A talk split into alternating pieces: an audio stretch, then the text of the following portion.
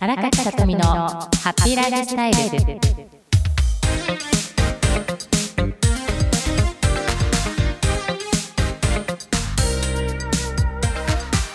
おはようございます。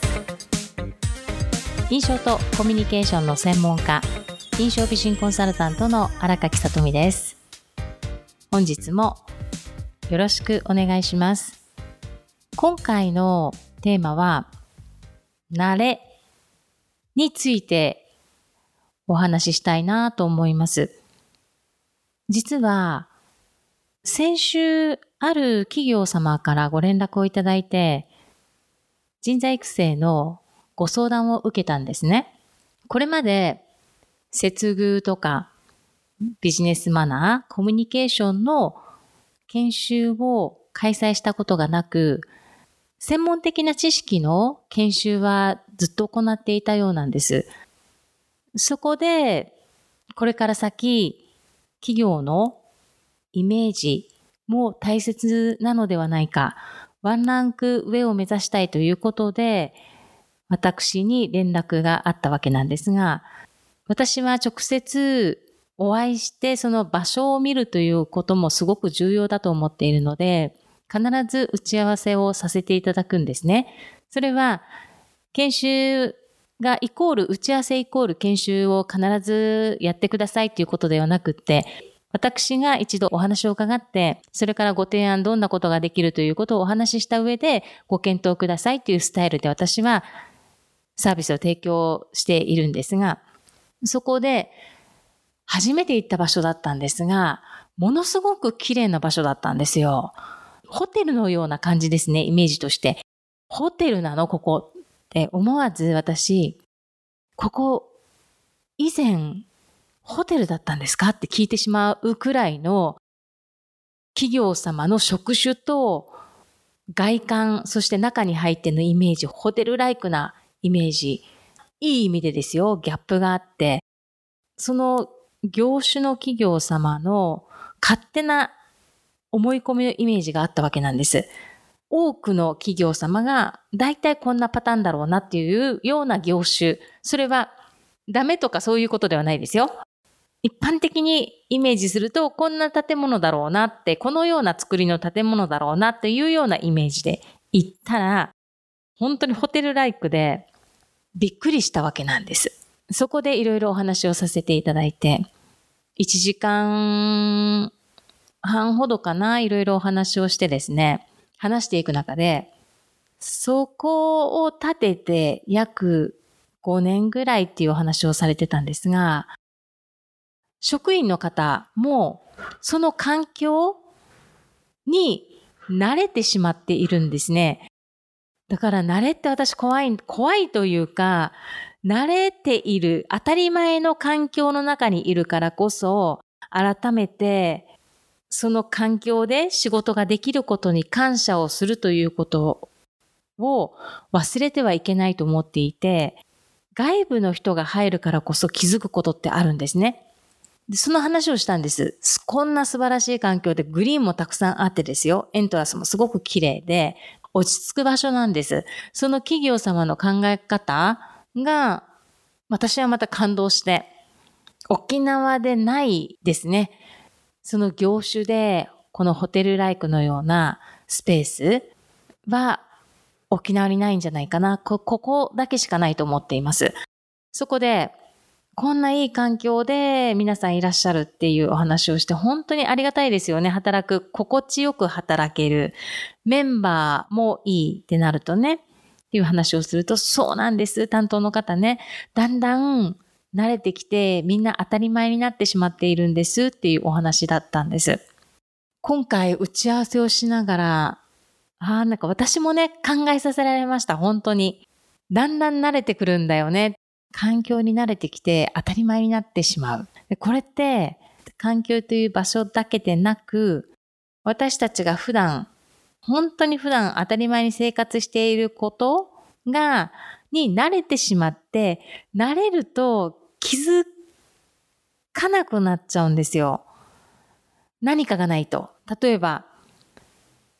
その環境でいられなくなるとか、別の環境に行った時に気づいたり、ということって絶対起こってくるんですね。まあ人で言えば健康でいるのが当たり前だった。急に病気になると当たり前じゃなかったことに気づくというような感じです。だから、本当に日々起こる出来事もそうですが、身を置く環境にありがたさ、こういう環境だから改めてありがたいなというような意識の持ち方をしていける、そのような内容を気づくようなことを研修でしっかり取り入れていきたいなって私自身がとても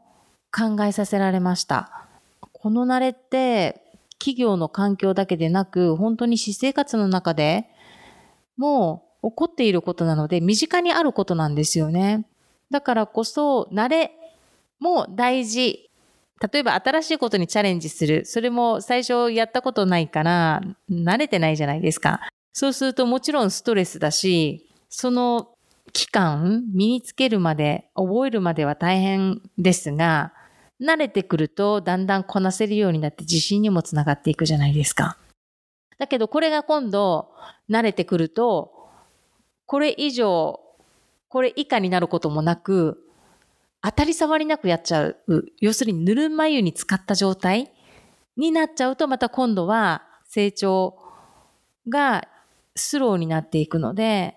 慣れた環境から新しく一歩踏み出るっていうことも大事だし、慣れた環境に改めて感謝するっていうこともすごく大事だなと思いました。今回、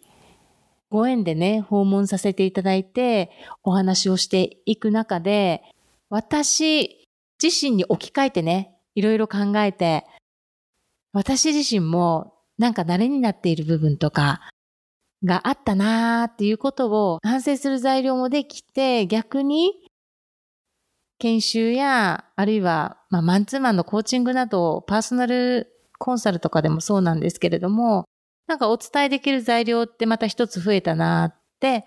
感じました。だからね、私本当にリアルコミュニケーションってものすごく大事だなと思います。